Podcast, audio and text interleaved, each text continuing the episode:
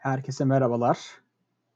Kimiz ki bizim biraz format dışına çıktığımız ve özel bir bölüm olarak hazırlamak istediğimiz Kadın Cinayetleri ve İstanbul Sözleşmesi bölümüne hoş geldiniz. Ben Çağatay. Ben Rafet abi. Bugün az önce de söylediğim gibi biraz böyle normal havamızda değiliz.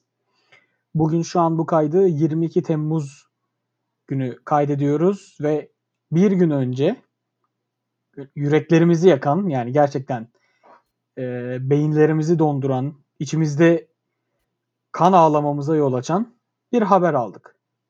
Maalesef. Geçtiğimiz günlerde Muğla'da kayıp ilanı çıkan Pınar Gültekin ölü bulundu. Vahşice bir şekilde katledilerek hayatına son verildi ve artık aramızda değil. Aynı gün yine dün 50 yaşında oğlu tarafından pompalı tüfekle vurularak öldürülen Seher Fak'ın ölüm haberini aldık. Yani bir günde alınabilecek kötü haberleri maalesef bir arada aldık. Ve tüm sosyal medyanın, tüm insanların, herkesin aklında artık bu hafta sadece kadın cinayetleri haberleri vardı. Ve biz de bu hafta biraz bunu konuşmak istedik. Rafet söze girmek ister misin? Yani bu konuyla ilgili duyguların, düşüncelerin biraz alabilir miyim? Yani e, hani benim en konuşmayı ne kadar çok sevdiğimi bilirsin. E, denir ona? Bazen hani susamam. Böyle bir durum karşısında da susmamak gerekiyor. Ee, yani deyim yerindeyse yeri göğü inleterek e, artık bu vahşetleri bir dur e, demek gerekiyor. Ama bir noktada da kelimeler kifayetsiz kalıyor. Böyle e, hani diyorsun ya duygu düşüncelerini ifade edebilir misin? Edemediğimi hissediyorum gün geçtikçe. Çünkü e, ölen bir kadın olmuyor sadece. E, ölen bizim içimizde bir parça oluyor her defasında. E, yolumuzu bulamıyoruz. Gün geçtikçe daha çok böyle karanlığa gittiğimizi e, hissediyorum ben. Ve bunun geri dönüşü nereden olur, nasıl olur? E, Hani bilemiyorum yani ama bir şeylerin olması gerekiyor artık. Daha ciddi şeylerin olması gerekiyor. Birazdan da konuşacağız aslında İstanbul Sözleşmesi. Çok önemli bir şey. Ee, ama bu vahşet, bu öfke, bu toplumdaki bu sıkıntı, bu kangren e, gerçekten artık kesilip atılması gerekiyor. Yani bu şekilde. Dinleyici, dinleyicilerimizden bu bölüm için biraz aslında aflarını rica edeceğiz. Çünkü ikimizin de gerçekten şu an kelimelerimizi seçerken çok dikkatli olmaya çalışıyoruz. Çünkü yanlış bir şeyler söylemek istemiyoruz. Yanlış bir şeyler söylemek derken aslında şu anki duygu ve düşüncelerimiz çok daha sert ve bağıra çağıra konuşmak isteyen duygular, düşünceler taşıyoruz şu an. Aynen öyle. Fakat e, başta da söylediğimiz gibi aslında bu bölümü biraz da İstanbul Sözleşmesi üzerine bir şeyler söylemek için e, planladık, kurguladık. Evet. Ve söze aslında şöyle başlamak istiyorum. İstanbul Sözleşmesi yaşatır. Evet. Twitter'da da şu an bu hashtag e, çok önde biz bu bölüm paylaşırken bu hashtagle paylaşacağız. Sizler de eğer paylaşmak isterseniz bu bölümü bu hashtag'i kullanmanızı rica edeceğiz. İstanbul Sözleşmesi yaşatır hashtag'ini. Çünkü insanların İstanbul Sözleşmesi'ni doğru bilmediğini düşünüyorum ben. Muhtemelen sen de o şekilde düşünüyorsun. Evet. İnsan, insanların bunun aslında İstanbul Sözleşmesi'nin gerçekleştirilirse yani gerçek anlamda uygulanırsa aslında şu an bu bölümü kaydetmemize gerek kalmayacak bile önlemler ve cezalar ve e, gibi gibi yaptırımlarla aslında kadın cinayetlerinin önüne geçmesi mümkün olan ve bu kapıyı sonuna kadar açan bir sözleşme, bir tasarı. Evet. Ben çok kısa o zaman dilersen biraz bilgilerle gireyim. Bir abi. Şimdi İstanbul Sözleşmesi olarak bildiğimiz anlaşmanın, sözleşmenin e, asıl orijinal adı kadınlara yönelik şiddet ve ev içi şiddetin önlenmesi ve bunlarla mücadele ilişkin Avrupa Konseyi Sözleşmesi. Şimdi bu ilk kez 2011'de İstanbul'da imzalanıyor. İlk imzalayan ve onaylayan ülke Türkiye. Türkiye. Evet. Şimdi burada aslında bir durup düşünmemiz gerekiyor. Şu an bu bölümü biz Türkiye'deki kadın cinayetleriyle ilgili kaydediyoruz. Fakat İstanbul Sözleşmesi'nde ilk imzayı atan ülke Türkiye. Sene 2020. Sene 2020. 2014'te yürürlüğe girdi. Meclisteki oylamada yürürlüğe girdi ve meclisteki oylama aslında zaten yani Türkiye'deki e, siyasetin nasıl yönetildiği, nasıl yürütüldüğü ile ilgili çok önemli bir ipucu veriyor bize. Bu söz e, bir söz var, bir bir partinin milletvekilini söylediği bir söz. Kim olduğunu söylemeyeceğim. Bence zaten herkes biliyor kim olduğunu. İstanbul Sözleşmesi'ne evet oyu verdiğim için pişmanım. Partili arkadaşlarımız, parti genel başkan yardımcılarımızın evet oyu vermesiyle birlikte neye evet verdiklerini bilmeden ellerini kaldırıp bu sözleşmeyi onayladılar. Şimdi zaten aslında sen o sözleşmeyi okusan kendin direkt kendine evet diyerek ayağa kalkıp bağırman gerekecek. Bu sözleşmenin ne kadar doğru ve ne kadar kadın haklarını savunan, kadın cinayetlerini dur diyen bir sözleşme olduğunu gör, görüp senin buna kabul etmen, koşarak kabul etmen gerekecek. Ama sen bunu partin kabul ettiği için kabul ediyorsun ve içeriğin hakkında hiçbir fikrin yok ve hatta okuduktan sonra da pişman olduğunu söylüyorsun. Yani şimdi isim vermedim. Devam ediyorum. Evet. Sözleşmeden bir madde okuyorum şimdi. Yani içeriğinden. Sözleşme kadın sünneti, zorla evlendirme, ısrarlı takip, zorla kürtaj, zorla kısırlaştırma gibi suçları ceza gerektiren bunları suç olarak tanımlıyor. Bunlar ceza gerektiren suçlardır diyor. Ve buna göre devletler bu anlaşmayla ilk defa kadın cinayetlerini bir gerçek olarak kabul edip hukuk sistemlerine dahil ediyorlar. Evet. Çok Bak anlaşmanın ne kadar büyük olduğunu, sözleşmenin ne kadar büyük olduğunu farkındasın değil mi? evet. Yani ilk defa hukuk sisteminde kadın cinayeti olarak geçiyor bu. Kavram geçiyor artık. Kadın cinayeti yani ne kadar acı ve neyse devam ediyorum. Ve e, bu sözleşmede aslında devletlerin üç temel görevi var. Bu arada bu yaz bu söylediklerimi anayasagündemi.com adresinden aldım. Oradaki 6 sayfalık bu İstanbul Sözleşmesi'ni özetleyen e, bir yazı var. 6 sene önce girilmiş bir yazı. Ya Bak Evet. 2014'te yürürlüğe girdiği zaman girilmiş bir yazı. Ama işte hala uy- uygulanmıyor şu an. Mümkünse linkini de paylaşırız biz bunun altında. Kesinlikle. Unutmazsak Kesinlikle. ki unutmayız büyük ihtimalle. E, hani herkesin de açıp e, içerideki hani o yazıyı da okuması, yazıdan sonra da İstanbul Sözleşmesi'nin Türkçe çevirisi, İngilizce ve Fransızca broşürleri vesaire de var. Hani onları da e, incelemenizi e, tavsiye ediyoruz. Tavsiye ediyoruz ve ısrarla lütfen rica ediyoruz. Rica ediyoruz. Devletlerin burada dediğim gibi 3 temel görevleri var. 1. Önleme 2. Koruma 3. Yargılama.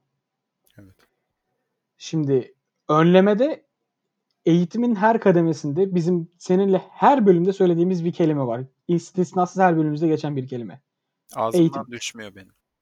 Kesinlikle yani sadece biz bunu goy goyunu şakasını yapmıyoruz abi. Eğitim bir insan insana öğrenmesi gereken tüm değerleri, tüm haklarını ve basic ahlak yasalarını öğreten bir varlık kavram eğitim. Evet. Eğitimin her kademesinde müfredata eşitliğe yönelik eğitim materyaller, materyalleri eklemesi söyleniyor ülkelere, devletlere. Bakın eğitim materyallerine kadın erkek eşitliği ile ilgili materyaller eklenmesi gerekiyor. Kamuoyuna ulaşabilmek için sivil toplum kuruluşları, basın, ve özel sektörle birlikte iç işe, iç, iç birliği içerisinde olun, iç içe olun.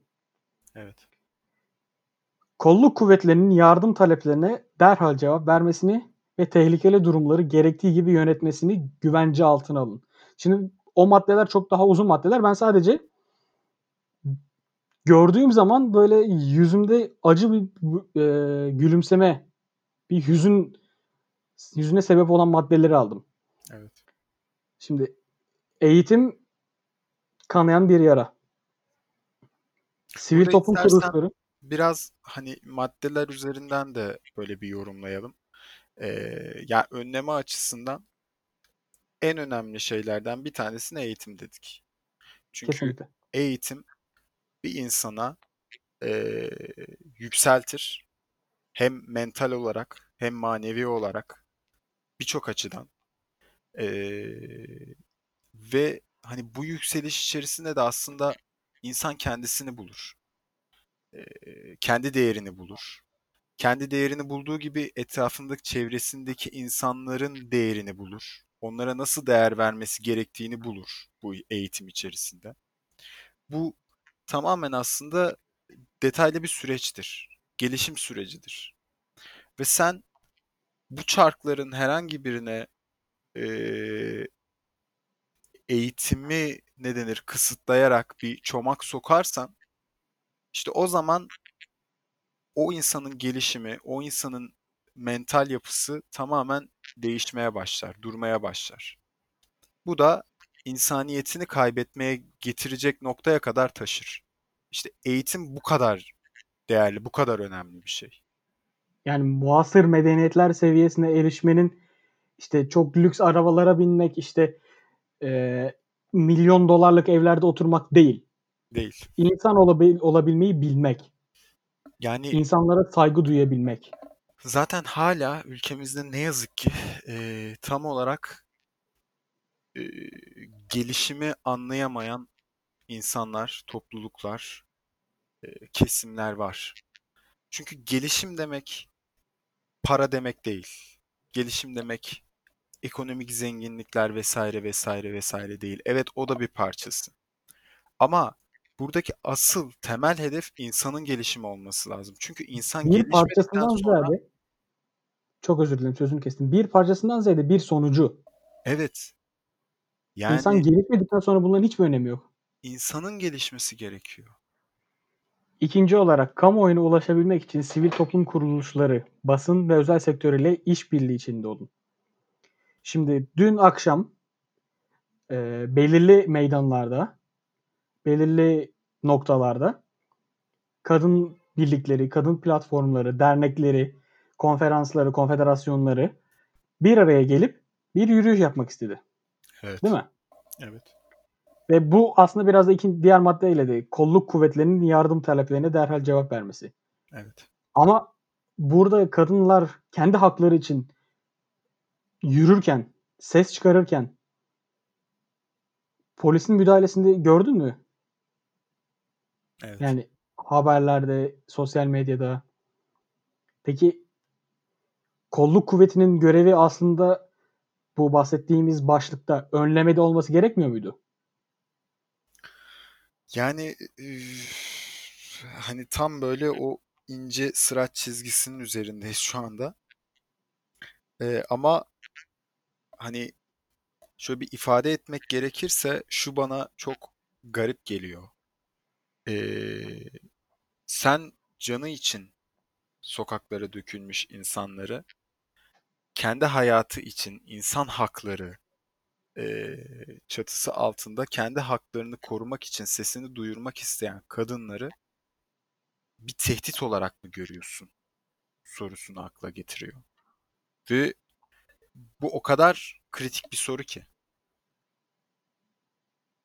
Canının yanmasını istemediği için sokağa çıkan insanın canını yakıyorsun. Çok çok kritik bir nokta burası. Yani gerçekten üzücü bir nokta. Ama bunu da bir düşünmek lazım. Devletlerin bir diğer görevleri korumada mağdurların ihtiyaçları ve güvenlikleri için ve onların çocuklarına e, verilebilecek tüm psikolojik, hukuki ve maddi manevi tüm desteğin sağlanması. Son Evet. olarak da söyle pardon. Ee, burada bir farklı bir açıdan bakmak istiyorum. Şimdi e, yani Pınar Gültekin olayının özelinde e, kanımı donduran bir başka nokta da katilin, caninin e, bir kız çocuğunun olması meselesi. Şimdi onu öğrendikten sonra böyle içimde zaten bir şey kopmuştu. Bir parça daha koptu. Çünkü e, anlam veremedim. Anlayamadım. Kafam durdu gerçekten. Yani nasıl olabilir diye. Çünkü orada bir çocuk var. Yani o çocuğun psikolojisini düşünmek dahi istemiyorum çünkü için içinden çıkamam. Belki şu an çocuk ama büyüyecek. Yani Yani kadın cinayeti işlemiş bir babanın kızı olarak. evet ve yani umarım kendini böyle bir şeye e, atlatır veya nasıl diyeyim e, umarım böyle bir şeyin etkisinde çok uzun süre kalmaz ve güçlü bir kadın olarak e, ki ben gerçekten o kadar güçlü olmasını isterim ki bir avukat olarak onu e, o kürsülerde o canileri yargılayan noktada dahi görmeyi şu anda hayal ederim yani. İçim bir şey oldu ya. Ee, burada da hani bu, bunu da söylemek istememin nedeni şu aslında. Sadece hani mağdurlar ve onların çocukları evet ama burada canilerin de ne yazık ki aileleri var. Ve yani çok çok çok garip bilmiyorum. Burada birçok şeyi düşünmek gerekiyor yani. Ve sözler yani çok özür diliyorum. Devamını getiremiyorum bazı şeylerin. Çok net hissediyorum seni. Dinleyicilerimiz de hissediyor, hissediyordur diye tahmin ediyorum. Ve devletlerin aslında e, zorunlu olduğu son aşama yargılama. Evet. Yani önleyemedin, koruyamadın. Bari yargılamayı doğru düzgün yap. Hacı. Şimdi gereksiz yükseldim. Çünkü yükselmemin çok haklı bir sebebi var. Türkiye'de ne yazık ki o hep güvenilen ve işte Türk adalet sistemi denilen şey maalesef şu an yozlaşmış ve içi çürümüş bir durumda. Ne yazık ki. Yargılamada şimdi bir burada madde var mesela. Kültür, gelenek, din ya da sözde namus bahanesiyle herhangi bir şiddet eylemin kabul edilemeyeceğini garanti altına alın. Bahanesi ile. Burayı Bak, özellikle Kültür. vurgulamak istiyorum. gelenek, din ya da sözde namus bahanesi ile. Şimdi yapılan olayın hiçbir şekilde bir açıklamasını ben düşünemiyorum. Çok sinirliydim. İşte affetmesini istiyordum. Bir anlık boşluğuma denk... Abi bir anlık boşluğuna denk geldiğinde sen bir insanın hayatına son veriyorsun. Kendine bunu nasıl hak olarak görebiliyorsun? Nasıl bir bir anlık hataydı diyebiliyorsun ya? Ya bu adamların yargılamasında da iyi hal denen ve Türk yargı sisteminin kime göre iyi hal, kime göre kötü hal olarak bir türlü anlamdırılam anlamdırılamayan bir ceza indirim kuponu sunuluyor resmen bu adamlara. Evet. Ama işte rızası vardı. Ama o saatte orada ne arıyordu? En mide Ama o da öyle giyinmeseydi. Efendim? en mide bulandırıcı bahaneler diyeyim. Kesinlikle bu işin bir aması maması yok. Bu işin bir sonucu var. Bir kadının hayatı yok oldu. Ve bunun en ağır şekilde yargılanması, cezalandırılması, yaptırıma uğratılması gerekiyor. Kesinlikle. Şimdi internette araştırma yaparken bir internet sitesine denk geldim. The Arab Weekly. Ve başlığı sana direkt aktarıyorum. Violence Against Women Turkey's New Normal. Diyor ki kadına karşı şiddet Türkiye. Türkiye'nin yeni normali. Şimdi yazının başlığının atıldığı yer Arap Weekly, Arap dünyasında seslenen bir yazı. Bizi nereye çekiyorlar? Yani abi biz yani ya dünyada en az hakka sahip olan kadın hakkına sahip olan coğrafyada Türkiye artık Türkiye'de yeni normal olarak kadına şiddet var olduğu olarak ya gözüküyor. Manşet. Haksız da değiller aslında. Geçtiğimiz sene ondan önceki sene e, katledilen kadın sayısı Anıt Sayaç'ta şu an mesela ben bugün yayın öncesinde bir göz atayım dedim. İsimlere oradaki hikayelere bakarken Kan dondurucu ya. Kan kanımla onu hiçbir şey not alamadım, yazamadım. Sayfayı kapatmak zorunda kaldım. Ya ben de işte yayından önce hazırlanırken biraz istatistik e, paylaşırım diye düşünüyordum. Ama sayılarda boğuldum. Yani e, ve bir noktadan sonra yani sayıların e, o kadar anlamı yok ki. Hani çünkü orada isimler var. Çünkü orada Evet. hayatlar var ve o isimler, o hayatlar o kadar büyük ki bir sayı değil yani. Kesinlikle bir sayı değil.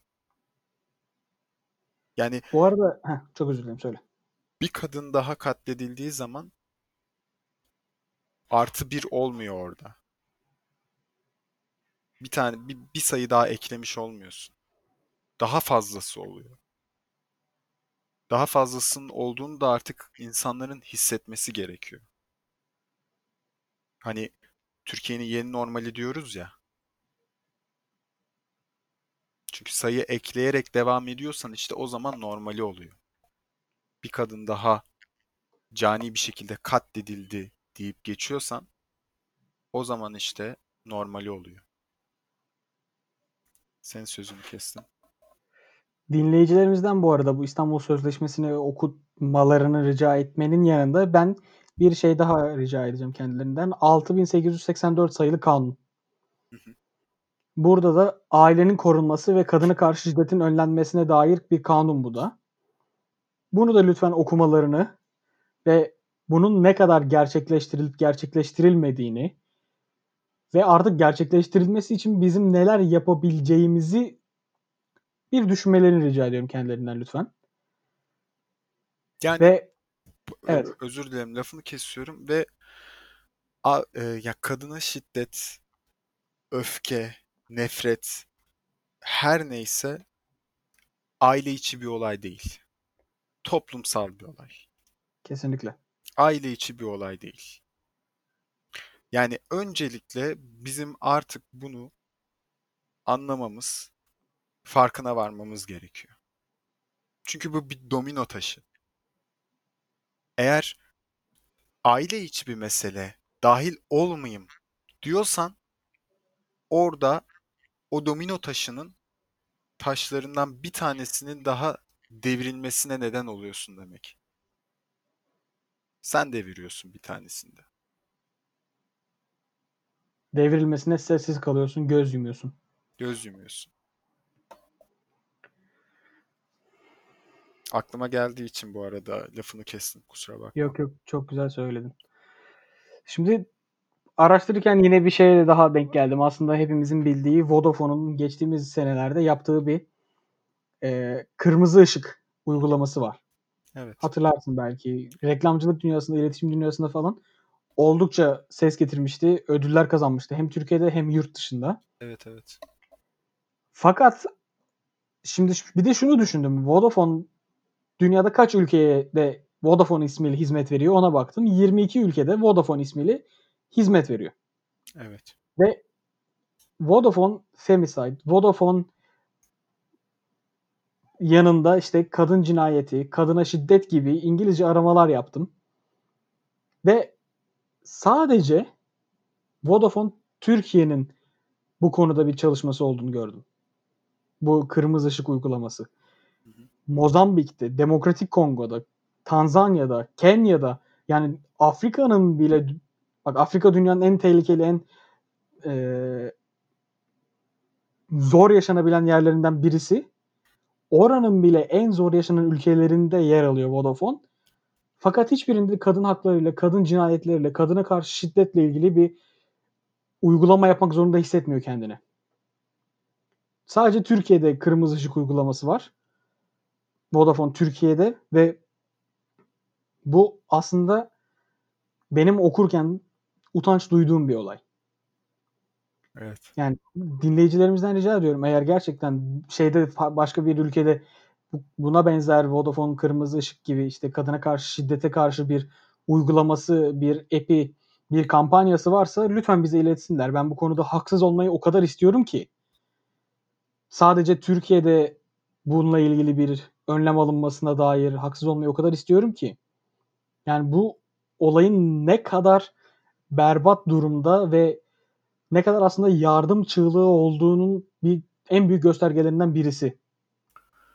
Ya şimdi burada sadece uygulamaların olması meselesi değil. Aynı zamanda Evet, evet bu sadece bir örnek aslında yani benim aklıma Evet. gelen. yani bunun uygulanması meselesi çok kritik ve önemli nokta aslında. Çünkü e, birçok uygulama aynı dönemde e, şey yaptı. Aile ve Sosyal e, Hizmetler Bakanlığı'nın da yanlış hatırlamıyorsam bir uygulama e, duyurusu olmuştu. E, bir aplikasyon üzerinden anlık olarak yardım isteme vesaire gibi. E, ama uygulama hani uygulaması nasıl? Topluma Gerçek etkisi hayatta. nasıl gerçek hayatta? Çünkü gerçekten ilacı bu mu? İlacı ne bu konu? Bunları şeffaf bir şekilde tartışan, oturan, düşünen eee, bir meclis mi, bir eee, komisyon mu görememek en çok hani insanı üzen nokta. Çünkü platformlar var evet ama platformlar güçleri belli. Yapabilecekleri belli. Sonuna kadar Hı hı. eee, bütün güçleriyle bu işin peşindeler evet. Eee, ama belli bir noktada artık eee, ne yazık ki o bazı şeylerin karşısında duramıyorlar. Ve onları aslında işte orada o duvarları yıkacak, kapıları açacak. Komisyonsa komisyon, meclisse meclis. Olması gereken bu yani. Şu- bu söylediklerine sonuna kadar katılıyorum ve şu söyleyece e, cümleyi eklemek istiyorum. Kadın cinayetleri politiktir. Kesinlikle. Neyse bununla ilgili birkaç tane daha böyle siyasetle ilgili birkaç notum vardı ama onları şu an girmeyeceğim. Evet. Konuyu çünkü çok dallandırıp budaklandırmaya gerek yok. Bu konunun, bu bölümümüzün ana hikayesi Şule Çet. Evet. Bu bölümümüzün ana hikayesi Özgecan Aslan, Ceren Damar. Ölmek istemiyorum diye bağıran Emine Bulut, Pınar Gültekin, Seher Fak ve adını sayamadığım binlerce binlerce kadın. Evet. Yani ben bunun için bu bölümü kaydediyor olmaktan şu an o kadar utanç duyuyorum ki. Yani şu sebeple Böyle bir konunun varlığı bile benim midemi bulandırıyor. Böyle bir dünyanın herhangi bir yerinde olursa, nerede olursa olsun böyle bir vahşetin, böyle bir ilkellik bile değil artık bu. Yani ilkel insanların da birbirlerine bir değer, bir saygısı vardı. Abi Bu apayrı bir nokta. ilkel diye tanımladığın insanlar eee, neyse. Medeniyetleri kurdu. Yani. Bizi bugünlere getirdi o insanlar. Ama yani Anlam veremiyorum ben. Yani sadece gerçekten anlayamıyorum. Eee, psikoloji noktasını anlayamıyorum. İnsaniyet noktasını anlayamıyorum. O, o yüzden böyle donuk donuk cümleler kuruyorum belki. evet ikimizin de şu ana kadar yani birbirimizi ne kadar senedir tanıyoruz. İkimizin de aynı anda bu kadar düşük olduğu ve cümlelerimizi nereye gittiğini aslında kafamızda çok net biliyoruz. Ama konuşurken niyeyse böyle bir tekliyoruz ve cümlelerimizi yutarak konuşuyoruz. Kelimelerimizi yutarak konuşuyoruz. Çünkü Yani- bizim de değer verdiğimiz kadınlar var. Benim kız kardeşim var. Annelerimiz var. Sevdiğimiz kadınlar var. Yani ne? Ne diyeceksin? Yani benim en büyük dileklerimden birisi yani şöyle bir ay boyunca abi sosyal medyada bir kadına taciz, bir tecavüz, bir cinayet, bir şiddet böyle bir iğrençlik görmek istemiyorum. İnşallah görmeyiz. Yani hani bunun eee tabii bunun inşallah maşallahı da yok. Yani eğer hiçbir şey yapmazsan görürsün. Hani umarım hatta yalvarıyorum artık. Toplum biraz daha şu konuda güçlü olsun. Devlet şu konuda daha dirayetli olsun. Ve İstanbul Sözleşmesi'ne uysun. İstanbul Sözleşmesi'ne uysun. Hukuk elinden geleni yapsın. Gerekiyorsa kolluk kuvvetleri üzerine düşen her şeyi yapsın.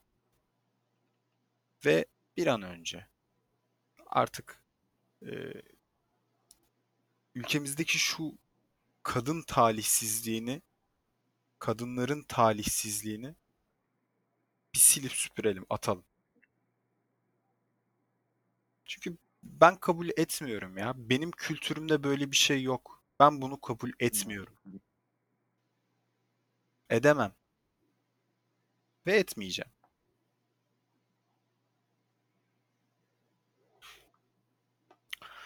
Linke şey linke diyorum. E, açıklamalara bir video bırakacağım abi. Bak bunu senin de izlemeni rica edeceğim. Hı hı.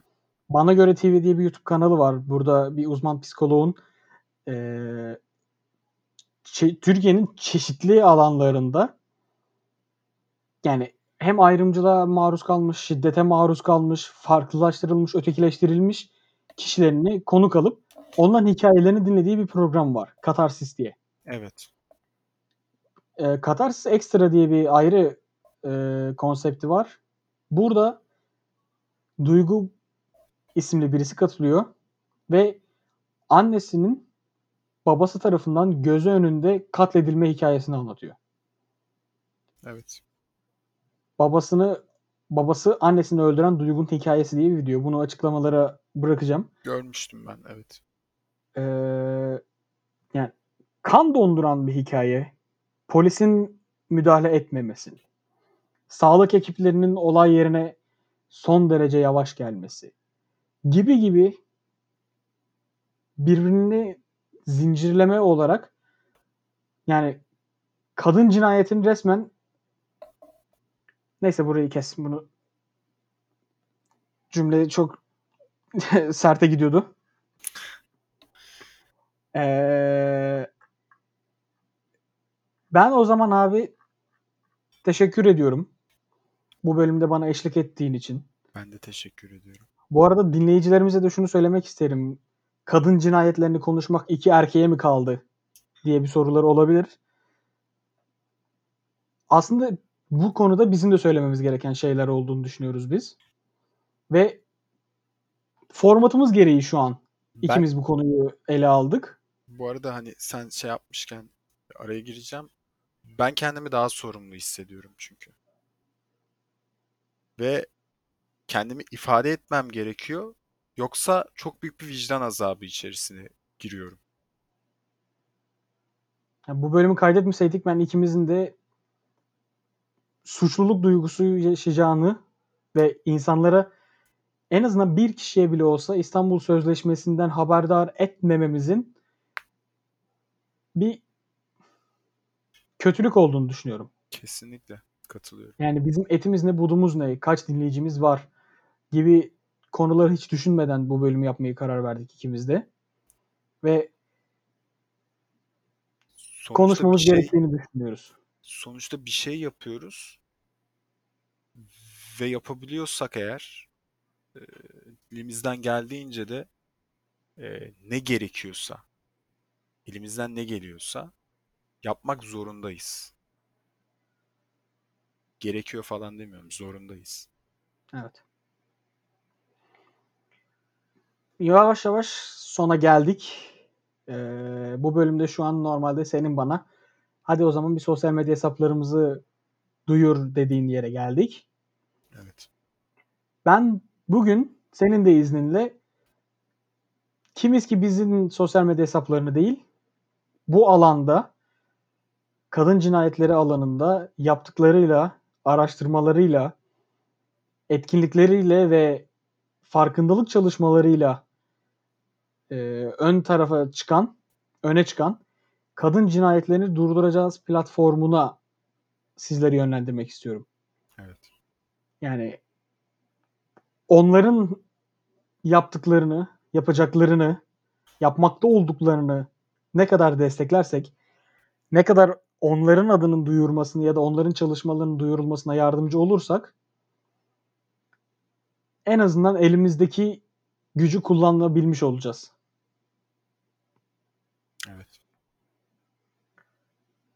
O zaman sizlere o çok eğlenceli outro'muz olmadan veda etmek istiyoruz. Güvenle kalın. Hoşça kal.